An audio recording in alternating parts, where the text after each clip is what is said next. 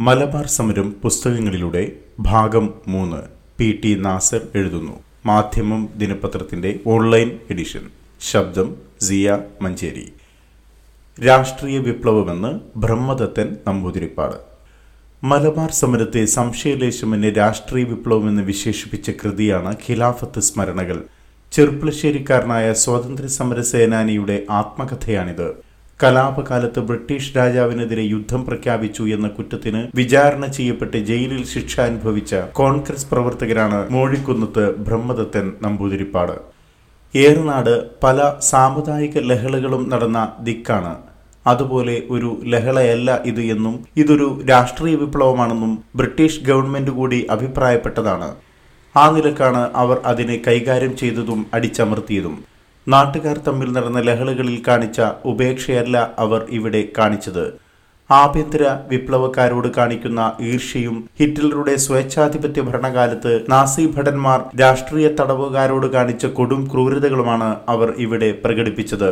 സ്വാതന്ത്ര്യ സമരത്തെ തവിടുപൊടിയാക്കാനാണ് ഈ അവസരം അവർ ഉപയോഗപ്പെടുത്തിയത്. സാമുദായിക വഴക്കുകളല്ല ഈ ലഹളയുടെ മൂലകാരണം. പോലീസ് മർദ്ദനമാണ് ഈ മാരണത്തിന് കാരണം. ഈ ലഹള സ്വാതന്ത്ര്യ സമരത്തിന്റെ ഒരു ഭാഗം മാത്രമാണ്. പോലീസ് ആക്രമത്തിന്റെ ദുഷിച്ച ഫലമായി സ്വാതന്ത്ര്യ സമരം മുറുകിയ ഘട്ടത്തിൽ അതിൽ ഒരു വിഭാഗം ജനങ്ങൾ അച്ചടക്കം ഉപേക്ഷിച്ച് കൈവിട്ടുപോയതാണ് ഈ അനിഷ്ട സംഭവം. അവർ കൈവിട്ടുപോയതിന്റെ ഫലമായി മറ്റുള്ളവർക്കും അരക്ഷിതാവസ്ഥ നേരിട്ടു. അവരും പോലീസ് മർദ്ദനത്തിന് പാത്രമായി. എന്ന വിലയിരുത്തൽ ആമുഖത്തിലുണ്ട് അങ്ങനെ അരക്ഷിതാവസ്ഥ നേരിട്ട് മർദ്ദനത്തിന് പാത്രമായ ഒരാളുടെ ആത്മകഥയാണിത്. ഖിലാഫത്ത് വളണ്ടിയർമാർ ഖിലാഫത്ത് കമ്മിറ്റി നേതാക്കൾ ബ്രിട്ടീഷ് ഗവൺമെന്റ് ഉദ്യോഗസ്ഥർ പട്ടാള മേധാവികൾ പോലീസ് ഉദ്യോഗസ്ഥർ ജന്മിമാർ കോൺഗ്രസ് നേതാക്കൾ തുടങ്ങി എല്ലാ വിഭാഗക്കാരുടെയും വീഴ്ചകളെ തലനാരിഴ കീറി പരിശോധിക്കുന്നുണ്ട്. ആരോപിക്കപ്പെട്ട കുറ്റം തെളിയിക്കാൻ പോലീസിന് കഴിയാത്തതിനാൽ ആയിരത്തി തൊള്ളായിരത്തി ഇരുപത്തിരണ്ട് സെപ്റ്റംബർ ഒന്നിനാണ് മദിരാശി ഹൈക്കോടതി മേഴിക്കുന്നത്തിനെ വിട്ടയക്കുന്നത്. അതുവരെയും ജയിലിലായിരുന്ന മുഹമ്മദ് അബ്ദുറഹ്മാൻ സാഹിബും ആലി മുസ്ലിയാരുമൊക്കെ ജയിലിൽ ഉണ്ടായിരുന്നു. വധശിക്ഷയ്ക്ക് വിധിക്കപ്പെട്ടവരും അല്ലാത്തവരുമായ നിരവധി മാപ്പിളമാരുമായി കോടതികളിലും ജയിലുകളിലും കൂടിക്കഴിയാൻ ഇടവന്നിട്ടുണ്ട്. അതുകൊണ്ട് തന്നെ ദൃസാക്ഷിയുടെ സ്ഥാനത്ത് നിന്ന് സംഭവഗതികൾ ഉൾക്കാഴ്ചയോടെ വിവരിക്കാൻ കഴിഞ്ഞിട്ടുണ്ട്. ഖിലാഫത്ത് വളണ്ടിയർ കോറിനെ വർണാഭമായി വിവരിച്ചുകൊണ്ടാണ് തുടക്കം. ആയിരത്തി തൊള്ളായിരത്തി ഇരുപത്തി ഒന്നിന്റെ തുടക്കത്തോടുകൂടി ഏറനാട്ടിൽ ഒരു മാപ്പിള വളണ്ടിയർ കോർ സംഘടിപ്പിച്ചു. വിമുക്ത ഭടന്മാരായിരുന്നു അതിലെ അധിക ഭാഗവും അവരുടെ നേതൃത്വത്തിലുണ്ടായിരുന്നു അതിന്റെ സംവിധാനം. വളണ്ടിയർ സംഘടനയ്ക്ക് ഒരു കാലാൾപ്പടയുടെ ഗൗരവം തോന്നിച്ചിരുന്നു. കാക്കി ഉടുപ്പാണ് അവർ ധരിച്ചിരുന്നത്. അതിലെ പ്രധാന ഭാഗം വഹിച്ചിരുന്ന വിമുക്ത ഭടന്മാർ ആയിരത്തി തൊള്ളായിരത്തി പതിനാല് പതിനെട്ട് കാലത്തു നടന്ന ഒന്നാം ലോക യുദ്ധത്തിൽ അന്യരാജ്യങ്ങളിൽ പോയി യുദ്ധം നടത്തി വിജയം വരിച്ചു വന്നവരായിരുന്നു. പോർക്കളത്തിലെ പ്രതാപലഹരി അവരിൽ കെട്ടടങ്ങിയിരുന്നില്ല. പട്ടാളത്തിൽ നിന്ന് പിരിഞ്ഞുവെന്ന് അവർ ബുദ്ധി വന്നിച്ച് ഇരിക്കുകയായിരുന്നു. ആ സമയത്താണ് ഖിലാഫത്ത് പ്രസ്ഥാനം ആരംഭിച്ചത്. അവർ അതിലേക്ക് കുതിച്ചു കയറി. അവരുടെ ഉത്സാഹശക്തി അത്യുജ്വലമായിരുന്നു. ചന്ദ്രക്കല പതിച്ച തുർക്കിത്തൊപ്പിയാണ് അവരുടെ ഔദ്യോഗിക ചിഹ്നം. ഖുർആാനിലെ പുണ്യവചനങ്ങളാണ് അവരുടെ മുദ്രാവാക്യങ്ങൾ. തെക്കിബീർ ആണ് അവരുടെ ജയ്വിളി. ഖുർആാനിലെ വചനങ്ങൾ എഴുതിയ വെള്ളക്കൊടിയാണ് അവരുടെ പതാക. ഇതെല്ലാം ഇസ്ലാം മതത്തിന്റെ ചിഹ്നങ്ങളാണ്. ആദ്യത്തെ ലോക മഹായുദ്ധത്തിൽ സെവന്റി സെവൻ മാപ്പിള റൈഫിൾസ് എന്നൊരു പട്ടാള യൂണിറ്റ് ഉണ്ടായിരുന്നു. രണ്ടേ ബാർ എഴുപത്തിമൂന്ന് മലബാർ ഇൻഫെൻട്രി എന്നൊരു പട്ടാള സംഘവും ഉണ്ടായിരുന്നു. അതിലെ ഒരു ഹവീൽദാർ കൊണ്ടോട്ടിക്കാരനായിരുന്നു. അയാളാണ് കൊണ്ടോട്ടിയിലെ ഖിലാഫത്ത് വളണ്ടിയർ കോറിനെ ഡ്രിൽ എടുപ്പിച്ചിരുന്നത്. പിരിച്ചുവിട്ട പട്ടാളക്കാർ സ്വാതന്ത്ര്യ സമരത്തിൽ കുതിച്ചു കയറുന്ന കാലമായിരുന്നു അത്. പഞ്ചാബിലും ഇവരാണ് വിപ്ലവം നടത്തിയത് എന്നാണ് ഖിലാഫത്ത് വളണ്ടിയർ കോറിനെ വരച്ചു കാട്ടുന്നത്. തുടർന്ന് അങ്ങോട്ട് വളണ്ടിയർമാരെ വിവരിക്കുന്നിടത്ത് പലപ്പോഴും ഇതിനൊരു പട്ടാളത്തിന്റെ സ്വഭാവം കൈവന്ന കാര്യം ക്രമത്തിൽ വിവരിച്ചു പോരുന്നുണ്ട്. തിരൂരിൽ വെള്ളക്കാരടക്കമുള്ള പട്ടാളം ആയുധം ഖിലാഫത്ത് പട്ടാളത്തിന് കൈമാറുന്നതും അവർ അത് ക്രമപ്രകാരം പരിശോധിച്ച് ഏറ്റുവാങ്ങുന്നതുമെല്ലാമുണ്ട്. ഈ ആയുധങ്ങൾ ഏറ്റുവാങ്ങിയത് വിമുക്ത ഭടന്മാരാണ്. അവർ ആയുധങ്ങൾ ഏറ്റുവാങ്ങുമ്പോൾ കാണിച്ച പരിജ്ഞാനം അത് വ്യക്തമാക്കുന്നു. ആയിരത്തി തൊള്ളായിരത്തി ഇരുപത്തിയൊന്ന് ജൂലൈയിൽ കറാച്ചിയിൽ ചേർന്ന ഖിലാഫത്ത് കമ്മിറ്റി ബ്രിട്ടീഷ് ഭരണത്തിനെതിരെ പ്രമേയം പാസാക്കി. അതിന്റെ തർജമ മലബാറിലെ പള്ളികളിൽ പ്രചരിപ്പിച്ചിരുന്നു. അതേ സമയത്തു തന്നെയാണ് സ്വരാജ്യം ഒരു കൊല്ലത്തിനുള്ളിൽ എന്ന് ഗാന്ധിജി പ്രഖ്യാപിച്ചതും. അതൊരു യാഥാർത്ഥ്യമായി എല്ലാവരും കണക്കിലെടുത്തു. ബ്രിട്ടീഷുകാർ കെട്ടും ഭാണ്ഡവും ഒരുക്കി തിരിച്ചു പോകാൻ പുറപ്പെട്ടു കഴിഞ്ഞു എന്നൊരു തോന്നൽ ജനങ്ങളുടെ ഉള്ളിൽ വന്നു കഴിഞ്ഞു എന്ന് രാഷ്ട്രീയ പശ്ചാത്തലത്തെയും സമരത്തിന്റെ ഒരുക്കത്തെയും വ്യക്തമാക്കി തരുന്നു. പശ്ചാത്തലം ഇത്തരത്തിലാവുമ്പോൾ ഒരു പക്ഷം മാത്രമല്ലല്ലോ വേദിയിലുണ്ടാവുക. തീർച്ചയായും അക്കാലത്ത് മലബാറിലും മറുപക്ഷം സജീവമായിരുന്നു. ഭരണപക്ഷം അഥവാ രാജകീയ കക്ഷി. അവരുടെ പ്രവർത്തനങ്ങളെ വിശദീകരിക്കുന്നതാണ് തൃശൂർ ലഹള എന്ന അധ്യായം.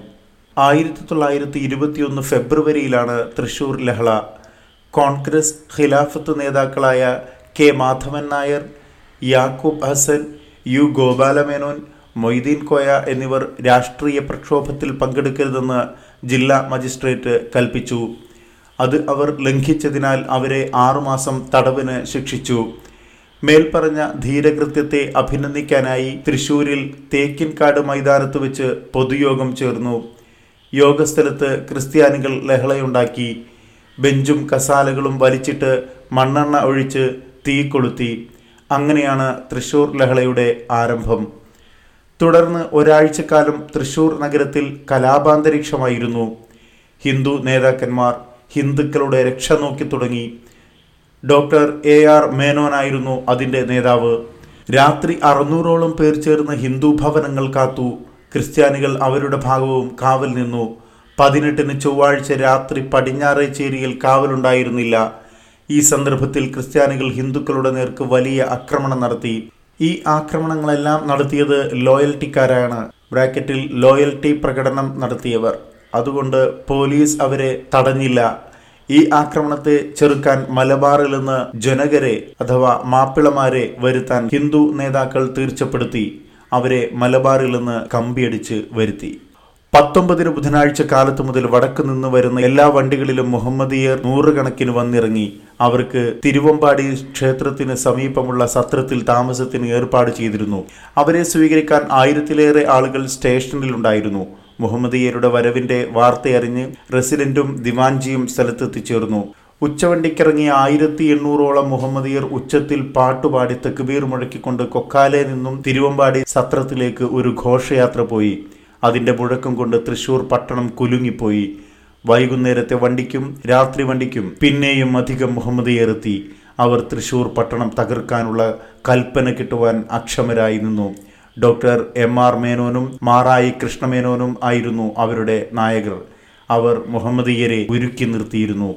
എന്ന് യോഗക്ഷേമം പുസ്തകം ഒന്ന് ലക്കം ഇരുപത്തിമൂന്ന് മാസികയെ അവലംബിച്ചാണ് ഗ്രന്ഥകാരൻ വിശദീകരിക്കുന്നത്.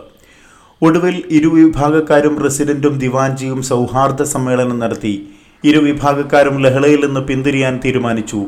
വ്യാഴാഴ്ച രാവിലെ മുഹമ്മദിയരെ സമാധാനിപ്പിച്ച് സന്തോഷത്തോടെ മടക്കി അയക്കാനും തീരുമാനിച്ചു. അവർ മടങ്ങിപ്പോരുന്ന സമയം തൃശൂരിൽ ഒരു ജൈത്രയാത്ര നടത്തിയെന്നും അവരെ തിരിച്ചയക്കാൻ ടിക്കറ്റിന് നാനൂറ്റി എൺപത് ഉറുപ്പിക ചെലവായെന്നും യോഗക്ഷേമത്തിൽ നിന്ന് പകർത്തിയിട്ടുണ്ട്. തൃശൂർ ലഹളയെക്കുറിച്ച് സവിസ്തരം പ്രസ്താവിച്ചതിന് ശേഷമാണ് ആയിരത്തി തൊള്ളായിരത്തി ഇരുപത്തി ഒന്ന് ഏപ്രിൽ ഇരുപത്തിയഞ്ചിന് ഒറ്റപ്പാലത്ത് ചേർന്ന ഖിലാഫത്ത് കോൺഫറൻസോടെ അന്തരീക്ഷം ചൂടുപിടിക്കുന്നത് വിവരിക്കുന്നത്. തുടർന്ന് പലയിടത്തും സമ്മേളനങ്ങളുണ്ടായിരുന്നു. ജനങ്ങൾ ആവേശപരവശരായി ഒരു വിപ്ലവത്തിന്റെ ഹാവഭാവങ്ങൾ പ്രകടമായി തുടങ്ങി. പോലീസുകാർ വെപ്രാളം കാണിച്ചു തുടങ്ങി. അവർ പൊതുയോഗങ്ങൾ മുടക്കി നോക്കി. മുടക്കും തോറും മീറ്റിംഗിന് ശക്തി കൂടി തുടങ്ങി. ഇതിനിടയിൽ മാപ്പിളമാർ ആയുധം സംഭരിക്കുന്നുണ്ട്. അതിന്റെ റിപ്പോർട്ടുകളുണ്ട്. ജില്ലാ കലക്ടർ ഇ എഫ് തോമസ് പരിഭ്രാന്തനായി ബലം പ്രയോഗിക്കാൻ ഒരുങ്ങുന്നുണ്ട്. നേരത്തെ മലബാറിൽ ഇത്തരം സാഹചര്യങ്ങൾ കൈകാര്യം ചെയ്ത് പരിചയമുള്ള നാപ് എന്ന ഉദ്യോഗസ്ഥൻ എത്തി അനുനയത്തിൽ നീങ്ങാൻ ഉപദേശിക്കുന്നുണ്ട്. അതിനിടയിൽ മാപ്പിളമാരോട് അമിത വിരോധമുള്ളവരും സാഹചര്യങ്ങളെ മുതലെടുത്ത് പരിചയമുള്ളവരുമായ നാട്ടുകാരായ ഉദ്യോഗസ്ഥർ അവരവരുടെ പങ്ക് നിർവഹിക്കുന്നുണ്ട്. ഇതെല്ലാം ഓരോരുത്തരുടെയും സ്വഭാവ സവിശേഷത വിശദീകരിച്ചുകൊണ്ട് വ്യക്തമാക്കുന്നുണ്ട്. അങ്ങനെയുള്ള ഒരു നാടൻ പോലീസ് ഉദ്യോഗസ്ഥനായ മൊയ്തീൻ ആണ് മോഴിക്കുന്നത്തിനെ പ്രതിയാക്കിയത്. പോലീസുകാർക്ക് ഈ അരക്ഷിതാവസ്ഥ നീണ്ടുപോകുന്നതാണ് അധികം സന്തോഷം. അവർക്ക് ജനങ്ങളെ ഭയപ്പെടുത്തി പണം വാങ്ങാം. ഏത് കോടീശ്വരനും അവരുടെ കയ്യിലാണ്. മാപ്പിളമാരുടെ വീട് കവർച്ച ചെയ്യാം. കവർച്ചയ്ക്ക് ഹിന്ദുക്കളെയും ഒപ്പം കൊണ്ടുപോകാം. ഹിന്ദുക്കൾക്ക് തന്മൂലം പോലീസിന്റെ സേവ പിടിക്കാം. ഇതുവരെ ഭയപ്പെട്ടിരുന്ന മാപ്പിളമാരുടെ മേൽ എളുപ്പത്തിൽ കയറുകയും ചെയ്യാം. ഇത്തരത്തിലൊരു ശുക്രദശ അതിനു മുമ്പിലും പിമ്പിലും ഉണ്ടായിട്ടില്ല. ഇങ്ങനെ ഒരിക്കലും അവസാനമില്ലാത്ത മലബാർ ലഹള. പോലീസ് കസ്റ്റഡിയിലും ജയിലിലും എല്ലാ ഭേദ്യങ്ങളും അനുഭവിച്ച് പരുവപ്പെട്ട ശേഷം മോഴിക്കുന്നത്ത് നിരീക്ഷിക്കുന്നു. ഈ ക്രൂരമർദ്ദനങ്ങൾക്കെതിരായി ഇന്ത്യൻ നാഷണൽ കോൺഗ്രസ് ഒരു ചെറുവിരലെങ്കിലും അനക്കിയിരുന്നെങ്കിൽ ഗവൺമെന്റിന് ഇത്രയും മൃഗീയമായ മർദ്ദനങ്ങൾ നടത്താൻ ധൈര്യമുണ്ടാകുമായിരുന്നില്ല. മർദ്ദനം വർദ്ധിച്ചിരുന്നില്ലെങ്കിൽ ലഹളയും ഇത്രത്തോളം പടർന്നു പന്തലിക്കില്ലായിരുന്നു. ഇത് ഭാരതത്തിന്റെ സ്വാതന്ത്ര്യ സമര ചരിത്രത്തിലെ ഇരുളടഞ്ഞ ഒരധ്യായമാണ്. ഉപ്പു തിന്നവൻ വെള്ളം കുടിക്കട്ടെ എന്നൊരു ഭാവമാണ് കോൺഗ്രസ് ഈ സംഭവത്തിന്റെ നേർക്ക് കാണിച്ചത്. എന്നാൽ ഉപ്പ് തിന്നവൻ മാത്രമല്ല വെള്ളം കുടിക്കുന്നതെന്ന സംഗതി കോൺഗ്രസ് വിസ്മരിക്കുകയാണ് ചെയ്തത്. വാഗൻ ട്രാജഡി ഉൾപ്പെടെയുള്ള ഈ പോലീസ് മർദ്ദനത്തെ ഒരു സാധാരണ സംഭവമായിട്ടാണ് കോൺഗ്രസ് കണക്കിലെടുത്തത്.